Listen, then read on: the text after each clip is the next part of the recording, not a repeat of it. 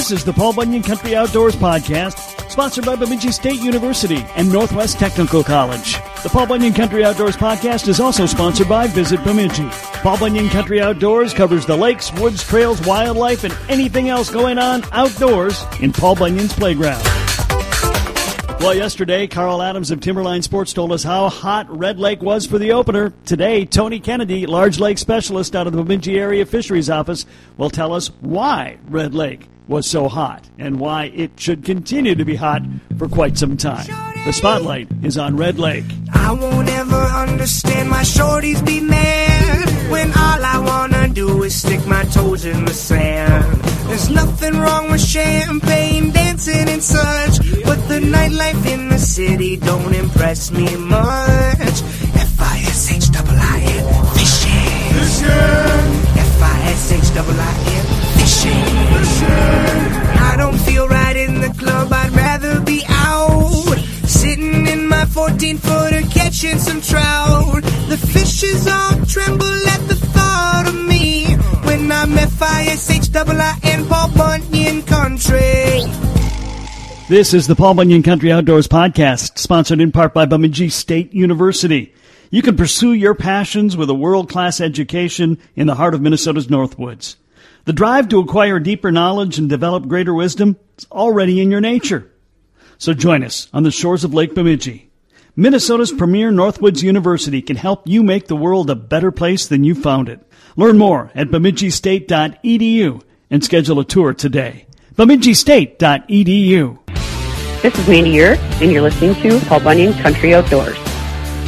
Well, we're checking in once again with Tony Kennedy, large lake specialist out of the Bemidji Area Fisheries Office, and we're headed up to Red Lake and take a look at that. And Tony, uh, I, we've talked about it uh, with Gary, we've talked about it with uh, people from the region, we've talked about it uh, from so many people. Uh, Red Lake continues to be a, an incredible story uh, from that restoration point on where we are today, which is as good as it's been in a long, long time. Yeah, it really is, Kev. And what's encouraging to me, you know, from the biology end of things, is that we have a population out there right now just full of young fish. Um, we, we, just like all walleye fisheries, particularly natural walleye fisheries, we sort of ride these strong year classes. And we had a really strong year class in 2009 and another one in 2011. And the one in 2011 was like off the charts. Um, you know, the strongest we'd ever seen, even even stronger than the ones when we initially recovered the fishery and that we fished those fish for like six or seven years where they really carried, you know, the brunt of the harvest with support from other year classes, of course. We get average to above average reproduction just about every year, um, or at least as much as math will allow you to be above average every year. Um, so uh, it wasn't until 2019 that we really saw another big one after t- 2011, and that's a long time. That's eight years. That's almost a generation in walleye time. So uh, but now we see a, a pretty good 2017 actually. 2019 is, is very, very good. 21 looks strong. 22 looked optimistic last year. So, uh, just lots of young fish. And of course, as, as a biologist and as an angler, you need those young fish coming all the time to support these harvest fisheries. Well, certainly we we have seen the the way this this has been approached. You have a, a formula in place. You work uh, with a number of different uh, groups and and agencies to make sure we're we're doing things right, and that means that the, the, you know the limit changes. And we've seen one fish limits, we've seen two, we've seen three, we've seen four. This year, we're going to see more than than we've ever seen since uh, since the old six fish days, which was a long, long time ago. Yeah, that's right. Uh, we're excited about that. Uh, we you know we we look at Red Lake is managed based on how many spawners we have out there, how many mature female fish, you know, out there, the egg layers. And um, we're in our optimal spawning stock condition right now, so that actually gives us a little bit more of a modest target when we're in what we call surplus. Then we're more aggressive with our harvest targets. Um, so right now we're in optimal, which means we have what we think is about the right amount of spawning females out there. Uh, but we had a relatively poor year of winter fishing with the conditions, you know, big, big crack in the in the early season and lots of snowfall where anglers can't spread out. When you fish on top of each other up there, the, the catch rates suffer. So uh, when we looked at how much available harvest we had uh, for the rest of our harvest year, our, our harvest year actually starts with the winter season. That comes that's the first half of the harvest year, and then the summer is the second half. So we had a considerable amount of available harvest left and still fall within our target range. And you know, we, we could have probably gone with the regulation we used last summer, which was a four fish bag limit and one fish allowed over 20 inches. And that helps those early season anglers, you know, be pr- successful, particularly when those fish immediately post spawn are on those shoreline breaks, you know, larger males and, and even some females, you know, when we get far enough past the spawn. And we could have allowed anglers to take those, but we thought what made the most sense, given how many young fish we have in the population, was to be more liberal with the bag limit and more conservative with the size restriction. So the five fish bag limit, only one fish allowed over 17 inches, will help us really target in, particularly on that 2019 year class. Those fish are 13 to 16 inches, you know, perfect size for eating, and um, that that should land us nicely within our target range, and uh, without being too hard on those existing spawners um, that are out there that we think are in about the right number. As this 2019 year class reaches sexual maturity, which will happen over the course of this summer and next, um, we we expect we'll see a spike and be back in the surplus condition potentially as early as this fall. But then, of course, that will liberalize our target for um, harvest standpoint, and we can, you know, use a regulation maybe that allows us to take some larger fish. We had uh, talked earlier uh, when we were looking at Cass Lake and, and, mentioning how you know Red Lake has typically been a lake that gets as much, if not more, pressure in the winter than it does in the summer. And with that bad ice this past year, that wasn't the case. And boy, you can you can see what just even one slow winter can do.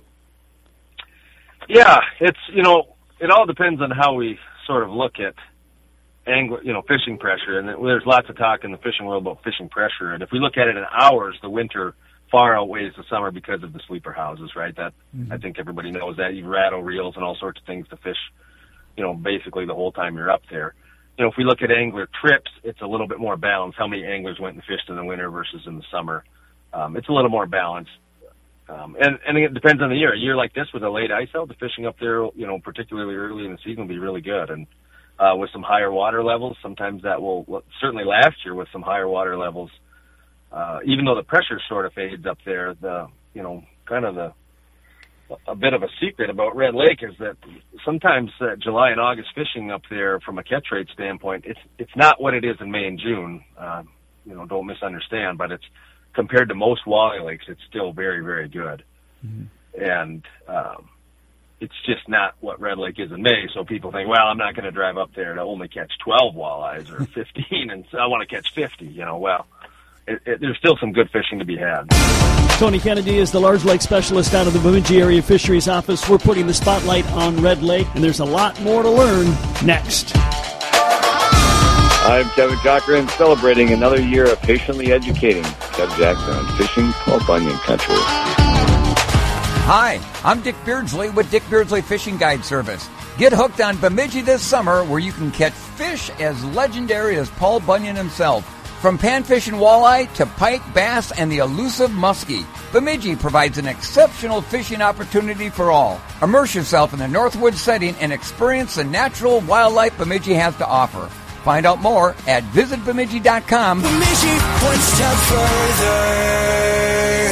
I'm Chuck Hassey, Leisure Outdoor Adventures, and you're listening to Fish and Paul Bunyan Country one of the things that uh, Red Lake uh, produces is a lot of minnows for everybody. We're hearing lots about minnow shortages. What's your situation with the minnows on red right now? Yeah, well, we are fortunate to have a large spot-tail shiner population and a number of bait harvesters um, that go out and do all the hard work to collect them uh, for the anglers uh, to make them available. And certainly the wind, you know, it's a it's a hot sunny day as we record this with lots of wind, and uh, that's chewing up that ice. What we really need is the ice to go out and the water temperatures to warm um, sufficiently so that that spot tail shiner uh, spawning occurs before the fishing opener, so that we can get those fish, those minnows in shallow and uh, get them in the bait shops. Yeah.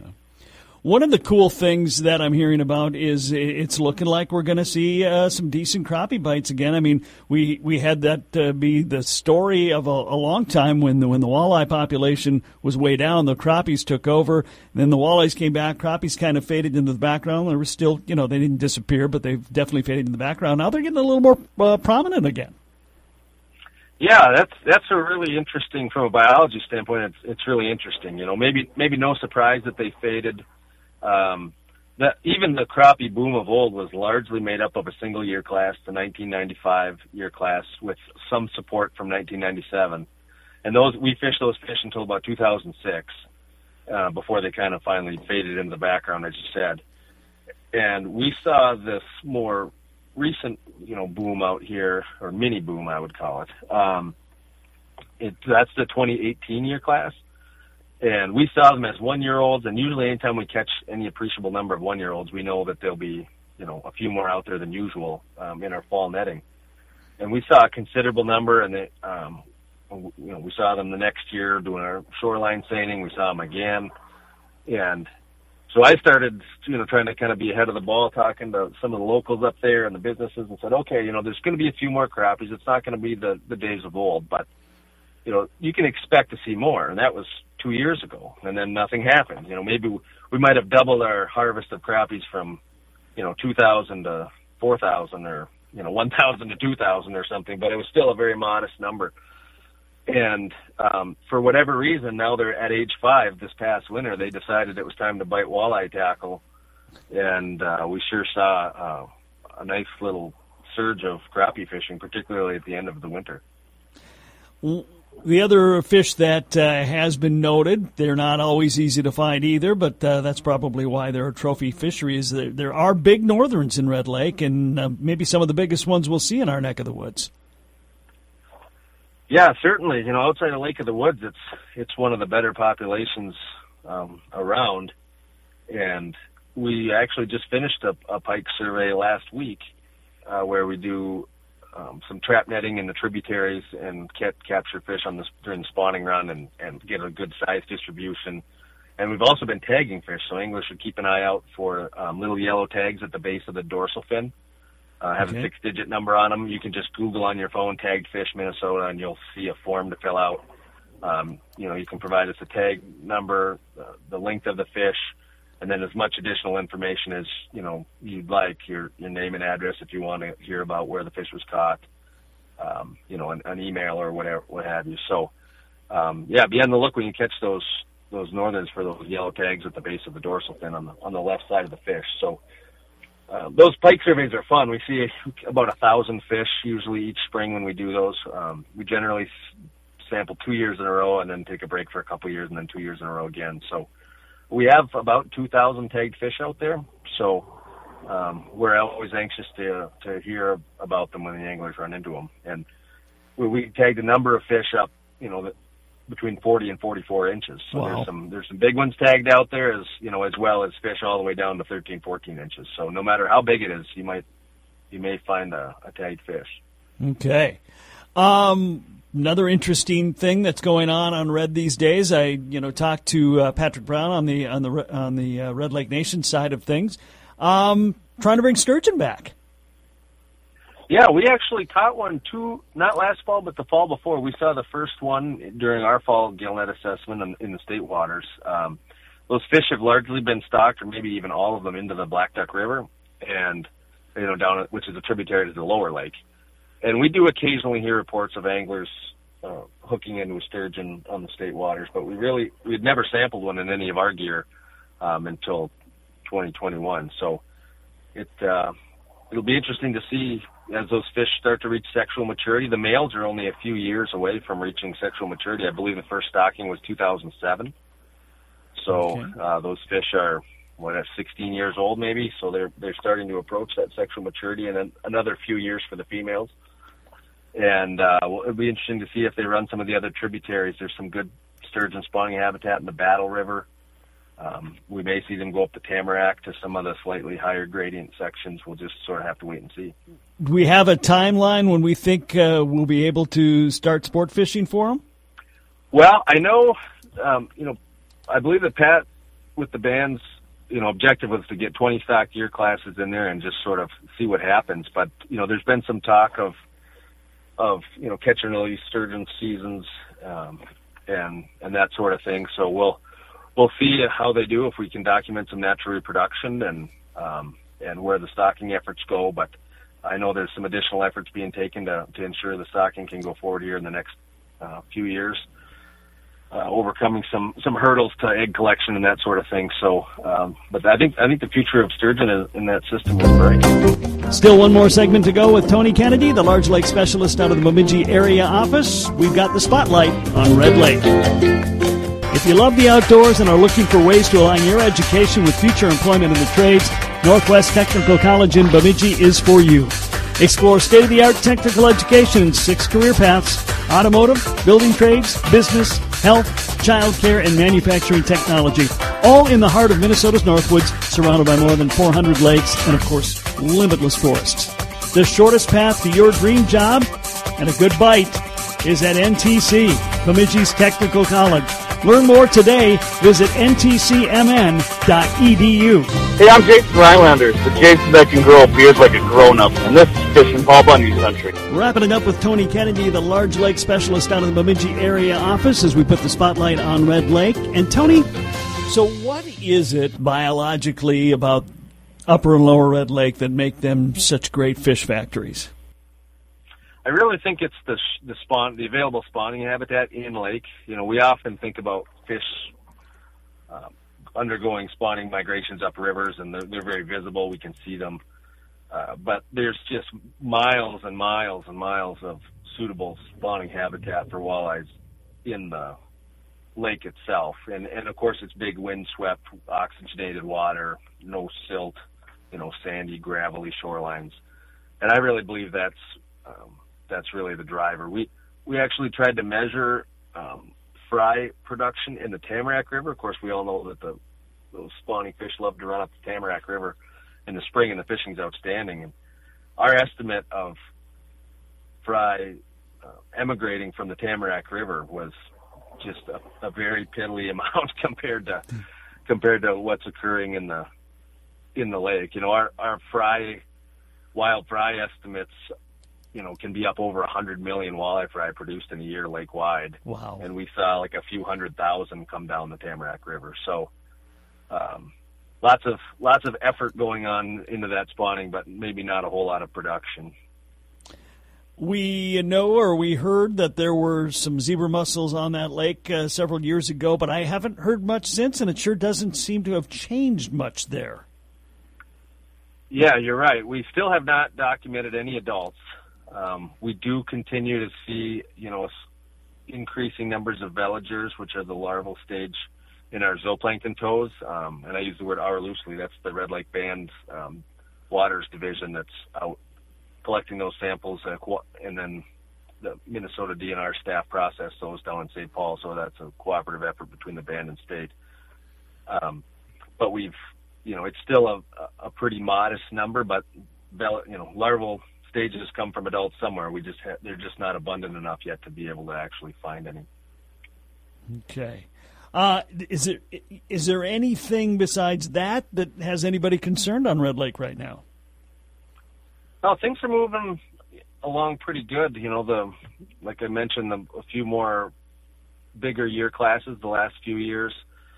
Um, that's that's always nice to see as far as you know, the, looking towards the future.